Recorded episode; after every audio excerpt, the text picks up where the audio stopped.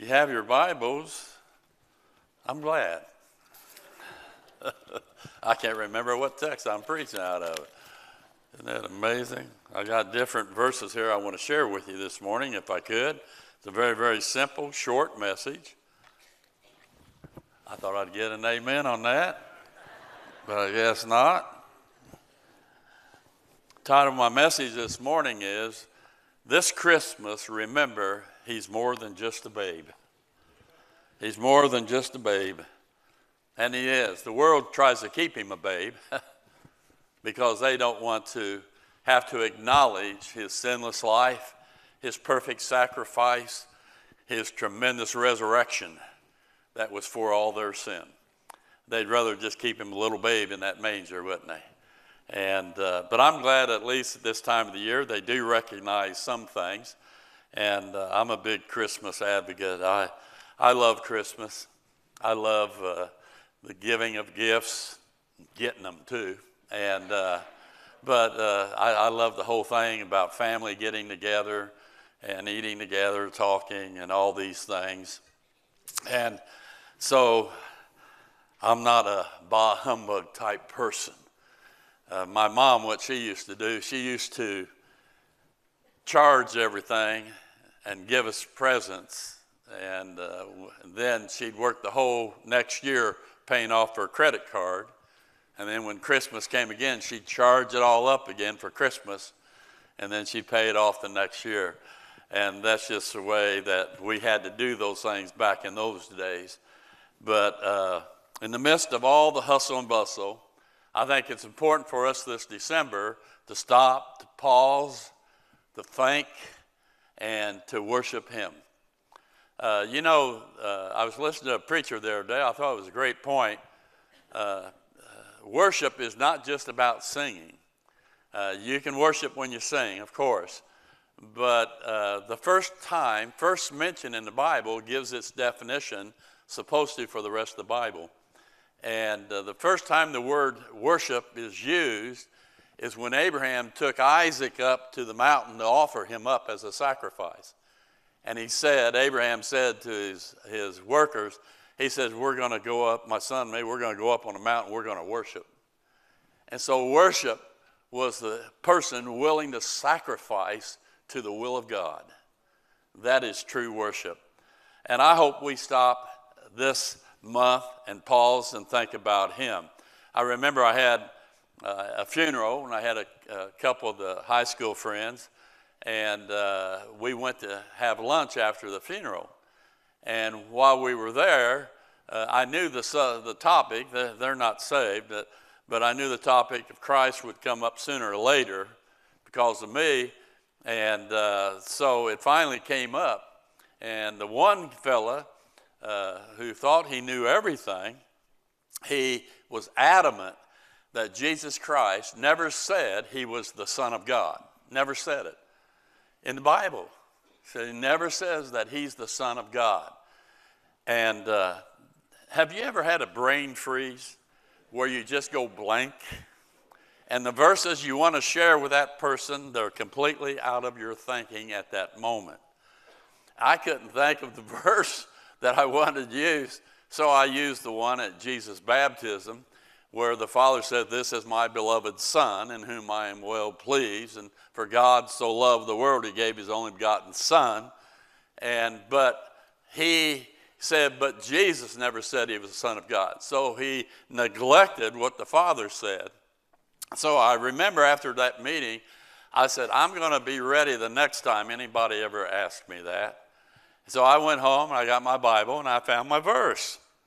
And the verse is this here is Mark 14, verse 60. It says this, and the high priest stood up in the midst and asked Jesus, saying, Answer thou nothing? What, and he's getting ready to be crucified. What is it which these witnesses against thee? But he held his peace and answered nothing. And again the high priest asked him and said unto him, Art thou the Christ, the Son of the blessed, the Son of God? And Jesus said, I am. So, right there, yes, Jesus did say he's the Son of God. And so I got my verses there and I got them all set. So, this morning I'm going to ask a couple questions about Christ. I'm going to try to answer. I'm going to have some verses at the beginning, and then uh, I'll show who Christ is, but then I'll give us our challenge if you don't mind. The question is this here Did Jesus ever claim to be God? Did he ever claim to be God? Well, he said he was just as much God as God the Father in the Bible. John 14, verse 6 and following, Jesus saith to him, I am the way, the truth, and the life. No man cometh unto the Father but by me. And if you have known me, you should have known my Father also. And from henceforth you know him and have seen him. Philip saith unto him, Lord, show us the Father, and it sufficeth us. Jesus saith to him, Have I been so long time with you, and yet hast thou not known me, Philip? If that hath seen me, hath seen the Father. So he said, Why are you asking to show the Father? You've seen me, you've seen the Father. You've seen me, you've seen God. And that's exactly what he was saying. Another portion is John chapter 10, verse 28. And I give unto them eternal life. Only God can give eternal life because he's eternal. And this is Christ speaking. And they shall never perish, neither shall any man pluck them out of my hand, my hand. My Father, which gave them, is greater than all, and no man is able to pluck them out of my Father's hand.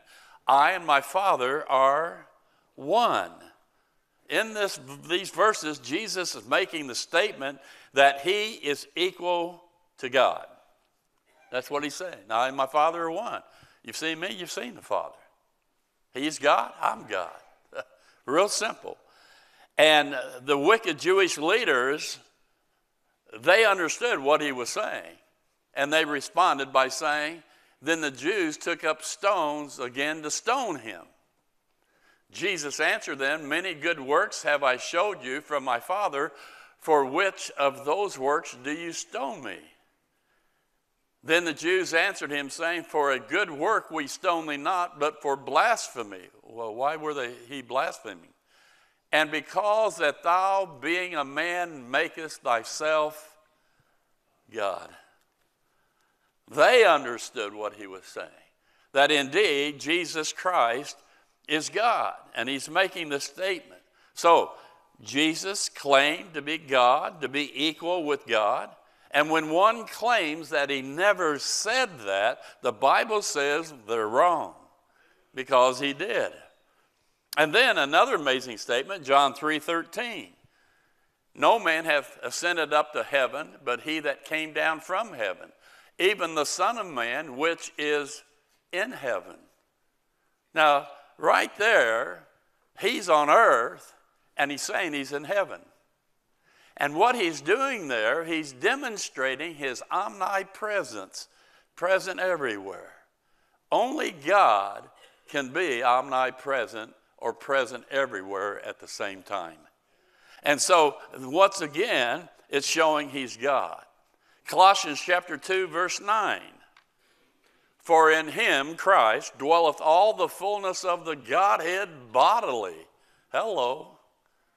There, Jesus Christ, he is deity. He is divine. Colossians 1:15 says this here. Who is Christ is the image of the invisible God, the firstborn of every creature. He's the exact person as the Father. 2 Corinthians 4 6 for God, who commanded the light to shine out of darkness, hath shined in our hearts to give the light of the knowledge of the, now get this, glory of God, how? In the face of Jesus Christ. Jesus Christ reflects this glory because he's God. And in the Bible, only glory goes to God, not to man. So, we know that Christ he lived on this earth for 33 years in a human body. 1 Timothy 2:5 says this, "For there is one God, one mediator between God and men, the man Christ Jesus. He's the God man. he added human nature without sin into his godness. As man, he reaches up to the Father. As God, he reaches down to man. As the God man, he has the ability to restore the broken relationship between God and man because he's the God man. Amen? Gee, but notice, even though he's on earth for 33 years, he's eternal. But also, Jesus never stopped being God. He simply covered his glory, his brightness, with humanity's flesh. Philippians 2 6 says this here who being in the form of God, that means you have to be God, thought it not robbery to be equal with God. If something belongs to you, it's not robbery, it belongs to you. And godness belongs to Christ. Amen? Revelation chapter 1, verse 7 Behold, Christ, he cometh with clouds, his second coming to earth, and every eye shall see him, and they also which pierced him, the Jews, and all kindreds of the earth shall wail because of him. Even so, amen. And he says this I am Alpha and Omega, the beginning and the ending, saith this Lord coming in clouds. Saith the Lord, which is, which was, and is to come. I'm eternal. I've always been here. I, matter of fact, I'm the Almighty, the Almighty God. That's Jesus Christ. And when I saw him, I fell at his feet as dead. He laid his right hand upon me, uh, saying unto me, Fear not, I am the first and the last. I am he that liveth and was dead on the cross. And behold, I am alive forevermore, amen, and have the keys of hell and of death. There he says, I am. Now that's important when he says that. That's a reference to the name Jehovah. Jesus Christ is the Jehovah of the Old Testament. He says in John 8 58, Jesus said unto them, Verily, verily, I say unto you, before Abraham was, I am.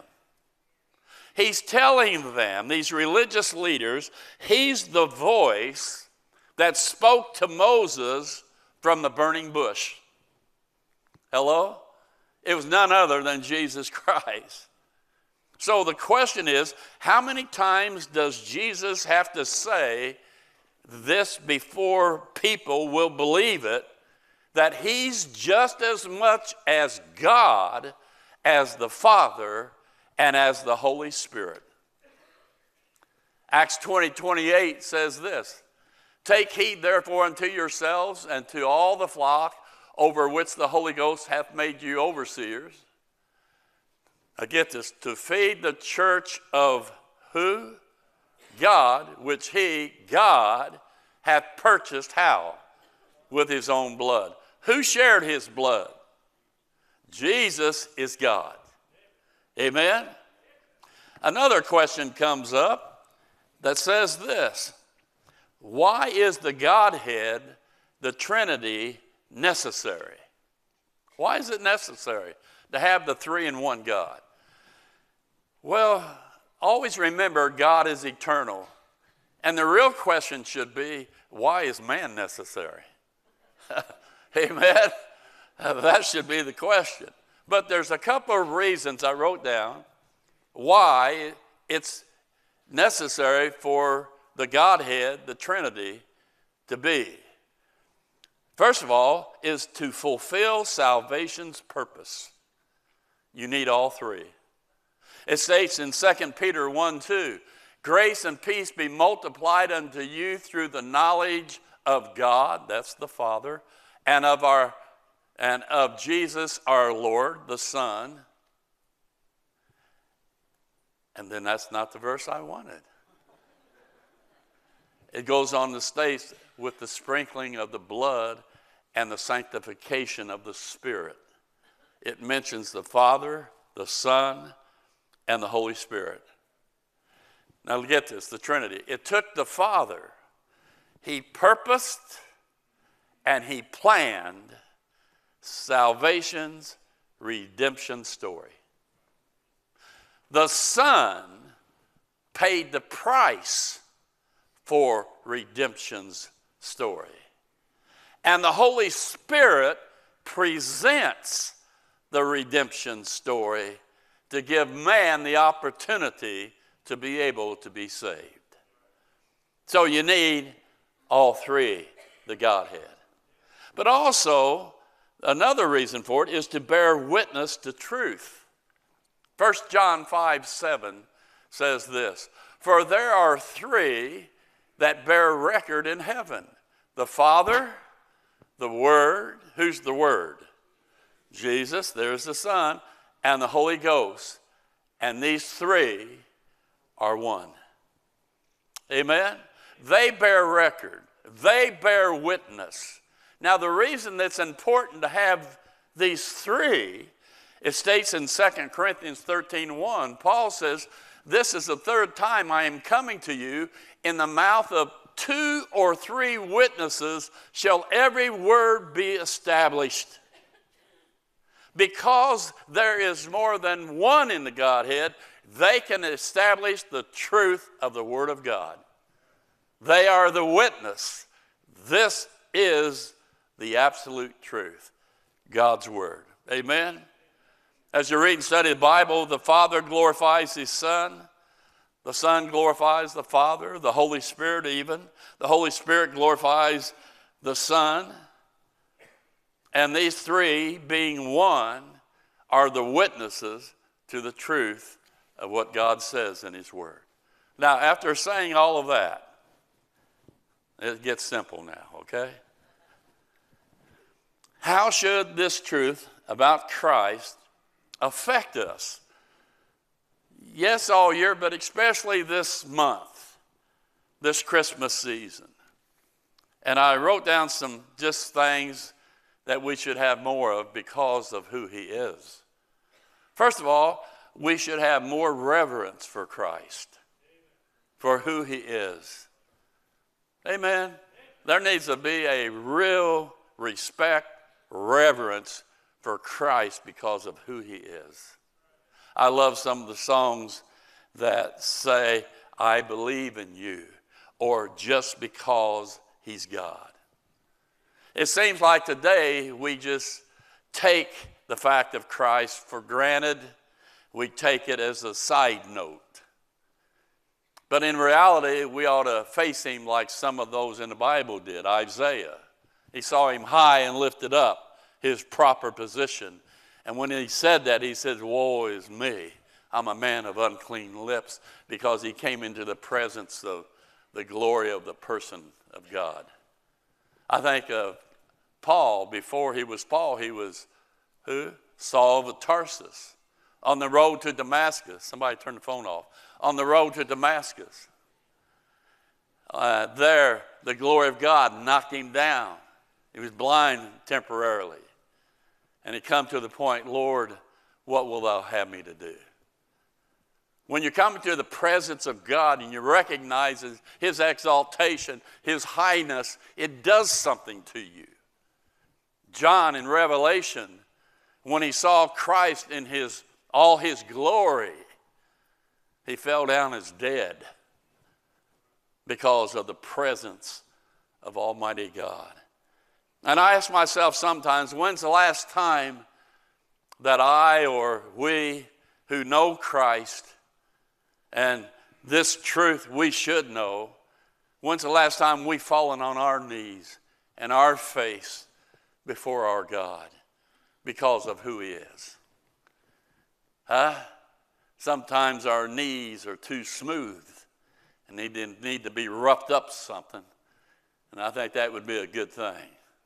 Secondly, we should have more faith in him.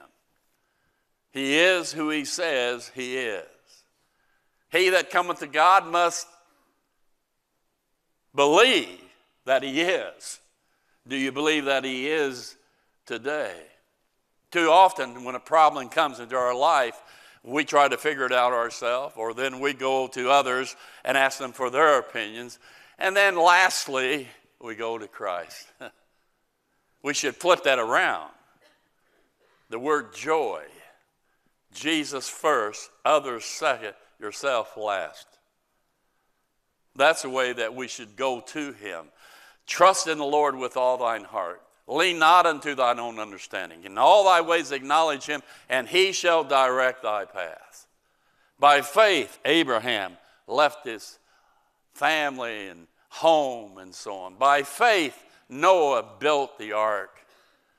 We need to have more faith in who God is, and because of who He is, our faith ought to rise for our life.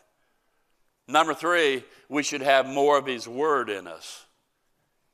And you can't get it in, a, in you unless you read it and study it. But you'll find out in the Word, He's given us everything that pertains unto life and godliness through the knowledge of Christ. It's when we study the Word, then we know and we have answers to these people. The entrance of thy word giveth light, it giveth understanding unto the simple. Don't forget this. He's not just the living word, he also is the written word. John 1 1 says this here In the beginning was the Word, and the Word was with God, and the Word was God. Verse 14, and that Word became flesh and dwelt among us, and we beheld, we beheld His glory, the glory as of the only begotten of the Father, full of grace and truth. He's the living and written Word of God. The fourth thing we should do, we should have more prayer in our lives. If we want to nourish an intimate relationship with Christ, you can't do it without prayer. It's a privilege to be able to pray. It's through prayer we, gain, we, we gain strength. It's through prayer that we share with God intimately what our fears and our needs are. And when you think about that, to think that God has an open ear to us, He wants to hear from us. Let your request be made known unto God. He's waiting to hear from us. Number five, we should have more of a willingness to obey and surrender to Him. You know, He's over everything anyway, He owns it all, He created it all, He's sovereign over it all.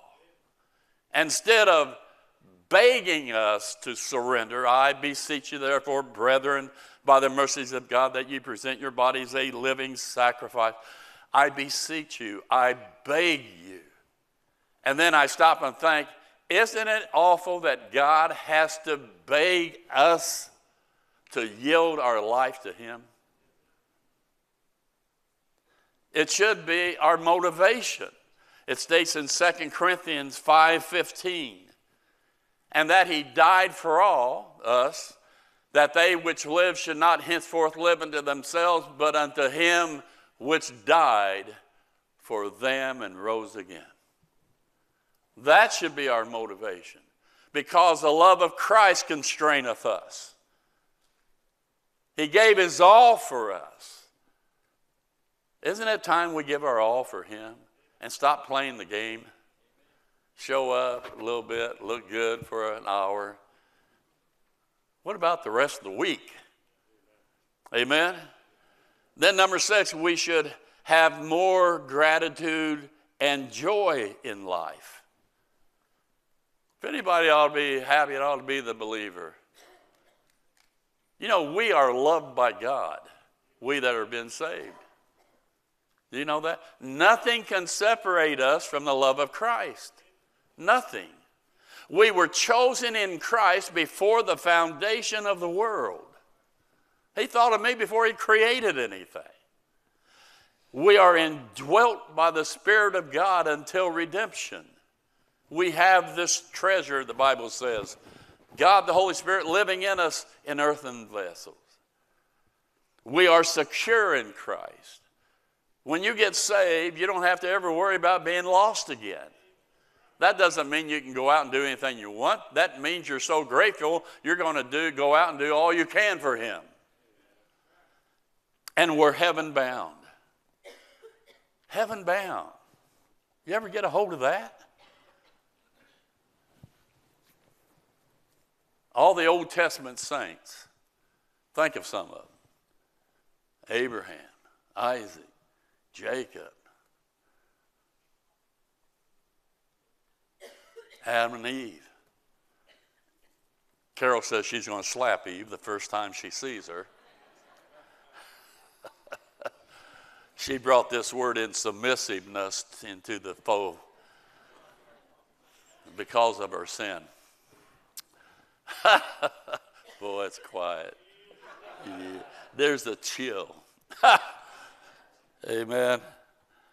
But I think of the New Testament saints the 12, Paul, his companions, all these individual people you read, David and all of them just jump off the scripture. One day we'll be able to see them. We'll be able to see the angelic host. We can't with human bodies, but when we have our transformed bodies, our celestial bodies, we'll be able to see them. I'm curious what they really look like. Amen. And then above all, we'll see Jesus. Now think about it face to face with him. Face to face. It's kind of frightening sometimes because of the way that we live, but I believe it's going to be soon. And the last thing I want to mention number seven, we should have more of a giving spirit. Why is that? God wants us to be giving people. You know, it's real interesting. Last, last week and the week before, I bought a couple meals for people and helped somebody. And the very same day, people bought my meals that evening that I didn't know they were going to do it. Do you know you can't outgive God? And one of the reasons we want to be giving, we want to be like Christ. Paul says this, 2 Corinthians 9:15. Thanks be unto God for his unspeakable gift. What a gift he gave. When you think of it, what he's given us in his son's death, burial, and resurrection. It's inexpressible, it's indescribable, it's incommunicable, and it's unspeakable. What a gift we have received. So, all I say to you is that this season, especially, when we hear the Christmas songs, and uh, you'll hear it on the radio forever, and uh, all these things going on, just remember He's more than a babe in a manger. He's the great God of eternity. And loved us so much, he came to this world, born of a virgin, lived a sinless life. On an old rugged cross, he shed his blood and died for our sins. And three days later, he rose up the victor. His resurrection shows and proves and means the Father accepted his Son's sacrifice as the final payment and total payment for all of man's sins. All we have to do is believe that, and we become a child of God. I remember myself before I was saved. I remember the Christmases. I'd spend every last dime I had trying to give Carol and the kids a nice Christmas or get something for my mom or whatever. And uh, when I was a young boy, uh, after I got out of the foster home, I, I went, got, mom finally got us back. Uh, I remember I was the last one at the house. And so there's, there were, I had seven sisters and a brother. And they'd come over and see mom. Well, they felt bad. If I'm there, they're going to bring me a present. So for a couple of Christmases there, I made a killing. Boy, they'd bring me all these gifts, and I, I love that.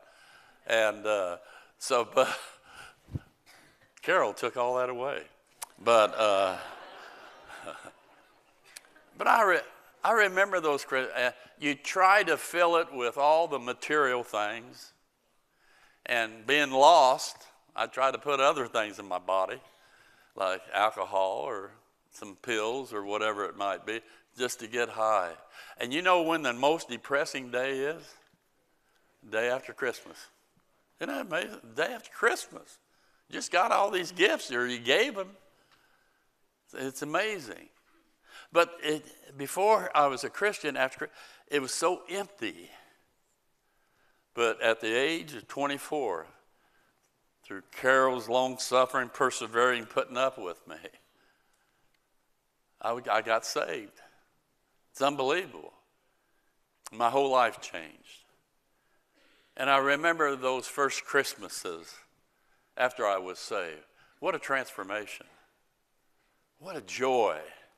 What a blessing to know the real, true reason and meaning that we even celebrate Christmas.